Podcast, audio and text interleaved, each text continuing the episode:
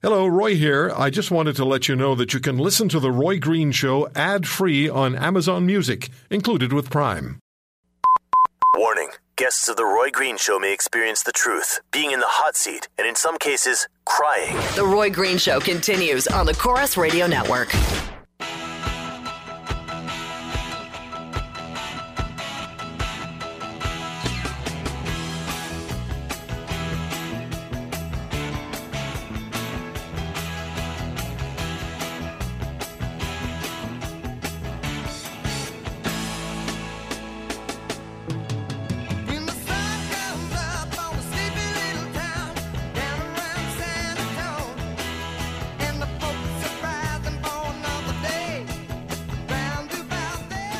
C'est toujours Québec, hein? Toujours Québec. Ils sont le problème du Canada. Le Québec. Hitting the search button now, right? Scan. What the hell am I listening to? Sounds like green, but it's not speaking English. Kevin O'Leary telling us last hour that, um, and he gave us an expansive explanation as to why he's not running any longer for the leadership of the Conservative Party, and it has to do with Quebec. And what he, uh, his research shows, he hasn't got a chance of generating enough seats in Quebec in order to defeat Justin Trudeau in 2019 in the rest of the country. And so now he's thrown his support behind Maxime Bernier. I did ask Mr. O'Leary about his, his intention to run in 2019, and he basically said that that will depend on negotiations and conversations with Maxime Bernier, assuming Bernier is going to win. We should never make that assumption. So, a lot happening. Maxime Bernier will be on this program tomorrow, as will Kellie Leitch, as will Erin O'Toole, as will Andrew Scheer. These are all people who are talked about as potential winners of the Conservative Party of Canada's leadership contest. It's not just one person, and we've seen it in the past, where in the third or fourth ballot somebody comes up the middle and manages to create enough alliances in the hour or so preceding, and then you have a surprise winner. That could happen. But we'll have uh, four Conservative par- Party leadership candidates tomorrow. I just want to say this.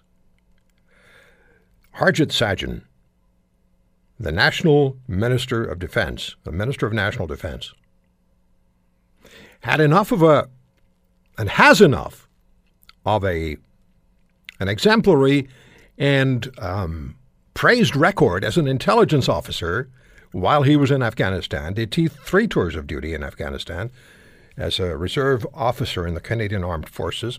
He had enough great reviews by generals of his work. There was no need for Mr. Sajjan to go to India and declare himself the architect of Operation Medusa. And he apparently has done that previously. There's no need for that. You don't need to have your Brian Williams moment. And now I would say that the only option left for the minister is to resign. Because if you lie about military activity as a member of the military, that's a big issue. That is a huge problem. And it's Mr. Sajjan's problem, now Minister Sajjan's problem, how he handles it. We will, uh, we will know shortly. I guess they're just, they have their, their fingers in the air now, checking where the wind's blowing from. And if the anger in the country is sufficiently uh, strong and, uh, and enduring, he may go.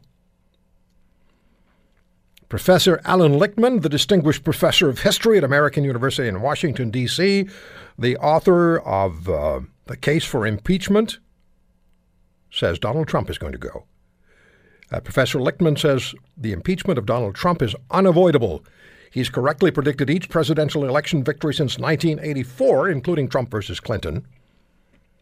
And he'll join us in the next half hour. So, what is the case for impeachment of Donald Trump? We'll ask the professor. We talked to him during the election campaign when he predicted Trump would win, and a lot of people thought he was off his rocker. Well, we uh, we remember speaking many times during the election campaign, the primaries, and then the election itself with Fran Coombs, managing editor of Rasmussen Reports, Rasmussen Polling, RasmussenReport.com. And uh, Fran very early spoke very positively about Donald Trump's chances. I think maybe even a day or so before I did. Anyway, he's back with us after 100 days of Donald Trump presidency. Our friend Fran Coombs from Rasmussen is back with us. Fran, thank you for taking the time on uh, on an almost May weekend, Trump's 100 uh, first days. Um, when it comes to Americans and their view of the president's performance, does it break down to Republicans support him, Democrats don't? That's that's pretty much the case, Roy. Uh, I mean, to, to no surprise. I mean, you know how how strong the passions were after this election, and uh, that's what we're seeing in our polls. Republicans, most Republicans, like Trump's proposals. They like what he's doing. They like his job, the job he's doing. Uh, but Democrats feel even more strongly uh, that they don't like the job he's doing. They don't like his proposals, uh, and unaffiliated voters are kind of in between. They're they're lukewarm on Trump. So I, also heard or read something day before yesterday, I think it was, that if the election were held today, the same election, Trump versus Clinton, Trump would win again. I saw the I saw the headline on that poll. I never did get a chance to look at the methodology, but yes, they showed uh, Trump. I think winning by a couple points. Um, wouldn't surprise me. I mean, Hillary Clinton, as you know, had a lot of negatives. We talked about this a lot last fall, uh, and the a lot of the major media was so fixated on the kind of the Trump circus show uh, that I think that they weren't really looking at the fact that Hillary Clinton was just a very weak candidate. Fran, when you look at the 100 days of Donald Trump's presidency, I think he's signed 30 executive orders. I think that's the number, maybe 25. Anyway, somewhere between 25 and 30. What is his most significant achievement, and what would you categorize as his most disappointing failure, something that may trail him around for some time? Well, I think there's no question that the failure, and he, I don't know that you can really lay it at his feet, is the failure to do anything at all about Obamacare. Uh, admittedly, Obamacare is such a big mess that it's probably unrealistic to expect someone to be able to turn that thing around in a short time. But the Republican Congress has been talking trash about this law and trying to repeal it for seven years. And it's kind of disappointing that all of a sudden, once they're in power with a president who agrees with them, that they can't seem to get anything out of the House. Um, as far as his accomplishments, I think the larger issue, really, as far as Trump is concerned, Roy, is that he's just change He's just changing the entire tone and direction of what the government's all about. Uh, I mean, Obama was all about big government, more government, whatever the cost. You can't do anything without the help of the government. Uh, even small businesses have only made it because of the government. Uh, whereas Trump is the exact opposite of that. He is getting government, uh, trying to get government out of people's lives and out of their way. It, seems to me, and I've been you know, watching this particularly the last 30 days, uh, maybe month and a half, Fran, that as the days click along, and uh, President Trump did say in an interview with Reuters, I think, that he wasn't ready to be the president of the United States. But it seems to me now, in the last few weeks, they understand that they're going to be in the receiving end of protest after march after protest after march from the left, whether it's political, whether it's uh, you know, social uh, engineering, whether whatever it is, they're going to be on the other end of the receiving end of marches. And I think they've gotten comfortable with the idea, and they've said, it seems to me, that they've said we're just going to go on and do our job in government, and to hell with them. Right, and I think that's exactly what they should do, and that's exactly what they are doing. Um, but it's interesting. I think the uh, to to grab a cliche, I think the left, the, the Democratic Party, has a tiger by the tail because I, assume you have seen these reports about where leftist protesters have been going after Democrats now. Uh, going after Tom Perez, the new DNC chairman, and uh, going after Dianne Feinstein in San Francisco, saying uh, that they're not far enough to the left. Um, so I think the Democrats may find themselves, the Democratic leadership may find themselves in a very sticky position when they've got these folks who are advocating really extreme uh, left-wing policies that clearly are not supported by the majority of voters. Uh, and you know, you know, they're they're under attack. The Democrats are under attack too from these same folks. Yeah, I think sometimes when you grab the ti- tiger by the tail, the result is inevitable. Or somebody said years ago, the, the scenery only changes for the lead dog in a mushing team. So. Right. Let me t- let me um, take a quick break. Interesting to me that Feinstein was the subject of serious protest out there because Yeah.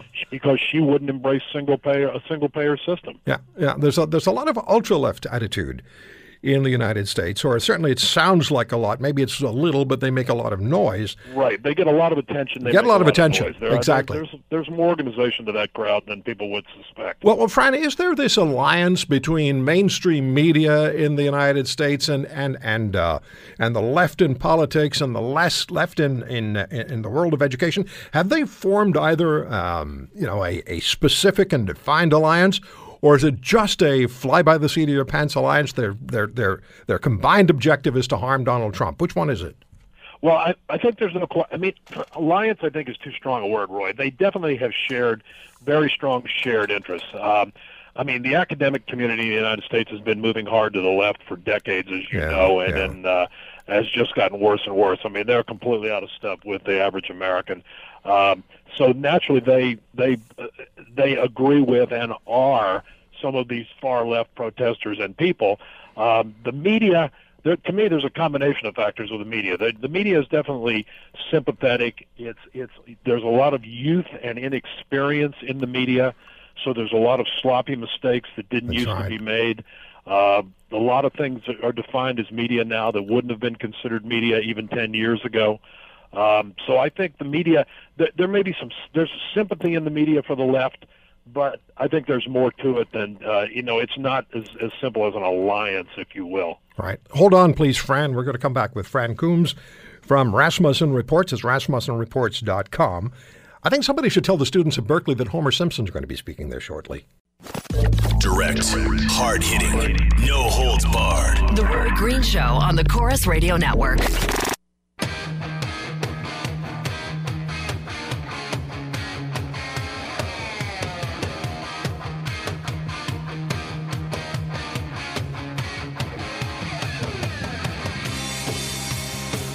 Mr. President, do you fear a trade war with Canada, sir? Do you fear a trade war with Canada, sir? No, not at all. Why not? They have a tremendous surplus with the United States. Whenever they have a surplus, I have no fear. By the way, virtually every country has a surplus with the United States. We have massive trade deficits.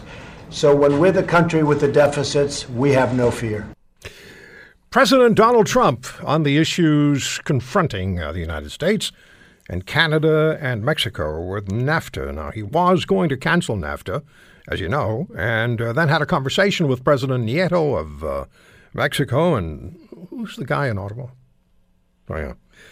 Uh, yeah, Trudeau, the second. And, uh, and, and, and so the word, Fran, is that uh, President Nieto and Prime Minister Trudeau talked Donald Trump out of, uh, you know, his plan to dump NAFTA. What's the real story here? What's going Well, on? I don't. I don't buy that at all. I think Trump basically forced them all both to the table. I mean, he he came out and said, "I'm going to scrap NAFTA," and all of a sudden, within 36 hours, the headline was that Canada and Mexico have agreed to renegotiate. Uh, so I think Trump, you know, Trump's a negotiator. I think he got exactly what he wanted so far. So this was the opening shot, Yeah, and he knew what was he and- knew what was going to happen, right? He knew he knew he'd get calls from Mexico and Ottawa. Oh, of course, and he knew that the media in this country would denounce him, and you know the New York Times would declare that it was the end of the world and that kind of thing. He he knows what to expect all that kind of stuff. So, what should we be doing in this country? You understand Washington. You were an editor of the Washington Times for many years. You know how the system works. Should this country be looking actively to do business with other parts of the world and consider the Trump administration to be, if not antagonistic, then certainly unpredictable? No, I would. I, actually, I think the Trump administration is probably going to be very predictable. I think. I think what what we're seeing is is that we've had, as Trump himself said, or, or the perception at least is, that we've had politicians negotiating trade agreements while your country and others have had their best and brightest business people involved in these things. The United States has not, and so Trump wants to get get some of some of the American business know-how at the negotiating table. And I think, I mean, I, you know, businessmen want stability. So the last thing Trump wants to do is have a market that's constantly in flux. He just wants to get better deals for the United States. What's he going to do to North Korea? What do you think? That's going to be very interesting to see. I think this guy, he's not going to fool around. I mean, if his, I think if his people tell him that this guy legitimately is in a position to launch, a nuclear missile, I think he's going to, knock hell out of North Korea. And then who knows what happens then, right?